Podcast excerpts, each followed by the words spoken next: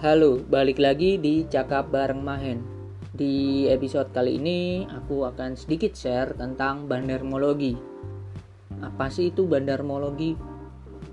Kalau secara simpelnya dan aku baca-baca dari beberapa temanku juga yang share dan dari beberapa referensi bandarmologi itu cara deteksi bandar intinya kayak gitu cuman pemahamannya gimana sih nah sebelum ke sana yang mempelajari tentang bandarmologi pasti familiar dengan kata-kata akumulasi distribusi. Kalau akumulasi itu ngumpulin barang simpelnya kalau distribusi itu buang barang. Cuman banyak yang masih salah tafsir. Kadang eh, suatu saham udah diakumulasi let's say tiga hari pasti mereka berharap wah besok naik nih. Tapi tidak sesimpel itu. Begitupun juga distribusi. Kalau dia distribusi pasti turun nih. Nah masalahnya tidak sesimpel itu juga. Karena apa? Karena di bandarmologi hanya menjelaskan pergerakan atau mendetailkan dari pergerakan big player di volume-volume transaksi saham. Time frame tertentu. Itu nah yang perlu digarisbawahi itu bandarmologi itu hanya mendetailkan pada volume transaksi. That's it. Tidak ada yang namanya entry point tidak ada yang namanya exit point. Karena bandarmologi ini volume ini tidak bisa kalau berdiri sendiri harus berdampingan. Dan kalau aku pribadi bandarmologi itu hanya sebagai pelengkap lah pelengkap aja. Ibaratnya kalau makan nasi goreng ya pakai kerupuk enaknya. Tambah kerupuk lah. Nah ibaratnya bandarmologi itu kerupuk lah penikmatnya lagi lah.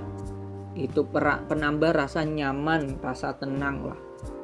Cuman pedomannya kalau trading ya tetap kita pakai teknikal kita tarik yang namanya support resisten terus area demand di mana area supply di mana. Nah itu terus ada hal lagi yang perlu diperhatikan di bandarmologi bandarmologi itu ndak sebatas melihat broker summary.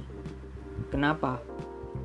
Misal satu saham eh, diakumulasi pakai broker KZ terus besoknya diakumulasi pakai broker PD tapi di satu sisi besoknya eh, di hari ketiga broker KZ udah mulai jualan. PD udah PD tetap beli lagi.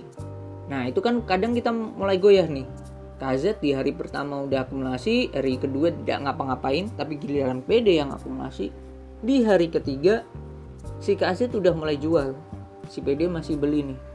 Nah kalau dari kondisi kayak gini si KZ dan si PD ini aslinya bandarnya siapa sih nah kalau kita berfokus hanya pada broker-broker broker doang kita pusing sendiri kenapa kalau semisal nih kita akulah punya duit satu triliun aku untuk caraku mengecoh yang namanya retail aku akan buka brok akun di 10 broker.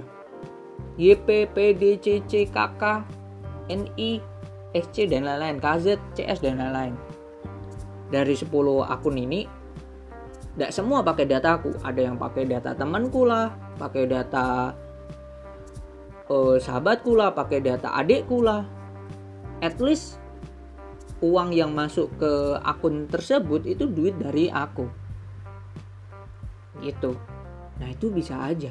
Kenapa? Kalau semua akunnya ini pakai namaku dan kelihat jelas bahwa adanya pindah-pindah barang di orang yang sama dan membuat harga naik atau turun. Nah itu aku bisa kena aturan dari bursa. Itu tidak bisa. Ya cara ngakalinya ya tadi pakai nama-nama orang yang berbeda. Gitu.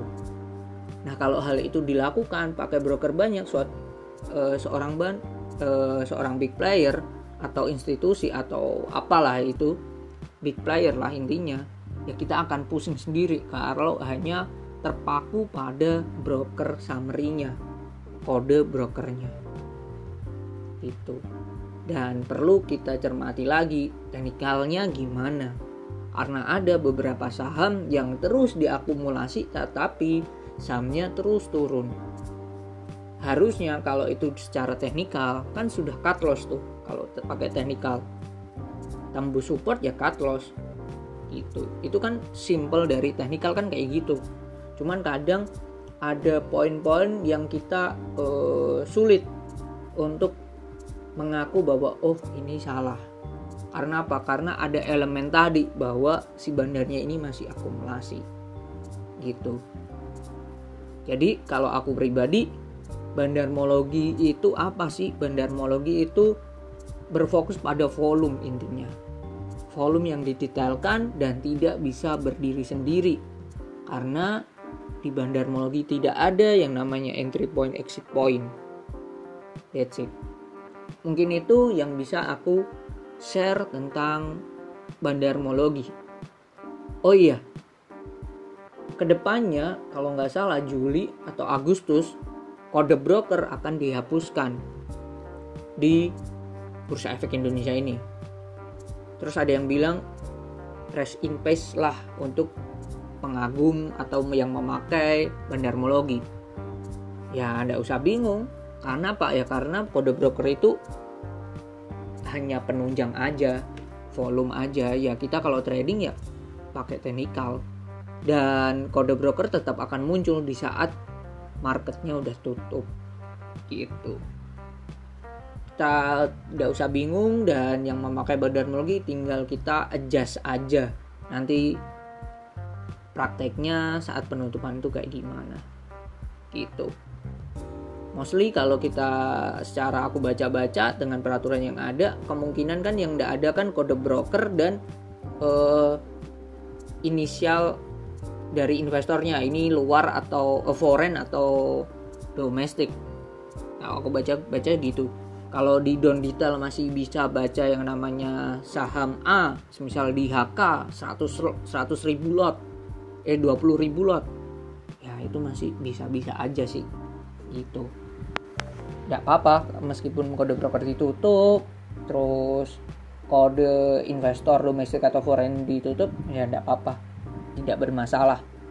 Kini itu semoga bisa bermanfaat dan semoga tidak tertipu oleh yang namanya akumulasi maupun distribusi harus diimbangi dengan teknikal juga. Mungkin itu sekian di episode kali ini. Semoga semuanya sehat-sehat ya. Sampai jumpa